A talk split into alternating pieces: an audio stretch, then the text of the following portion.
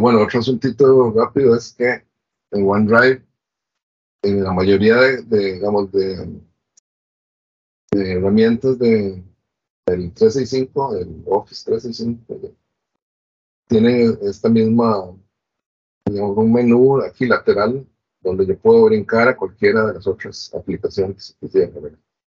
Entonces, que puedo ir al Teams de, web si quisiera o al Outlook.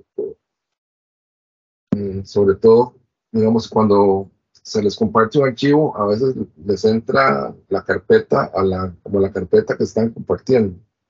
Entonces no se ven estas opciones de la izquierda. Entonces, en una forma rápida de solucionarlo es venir a ese menú de la izquierda arriba y le dicen, ok, OneDrive, entonces les vuelve a abrir como la carpeta de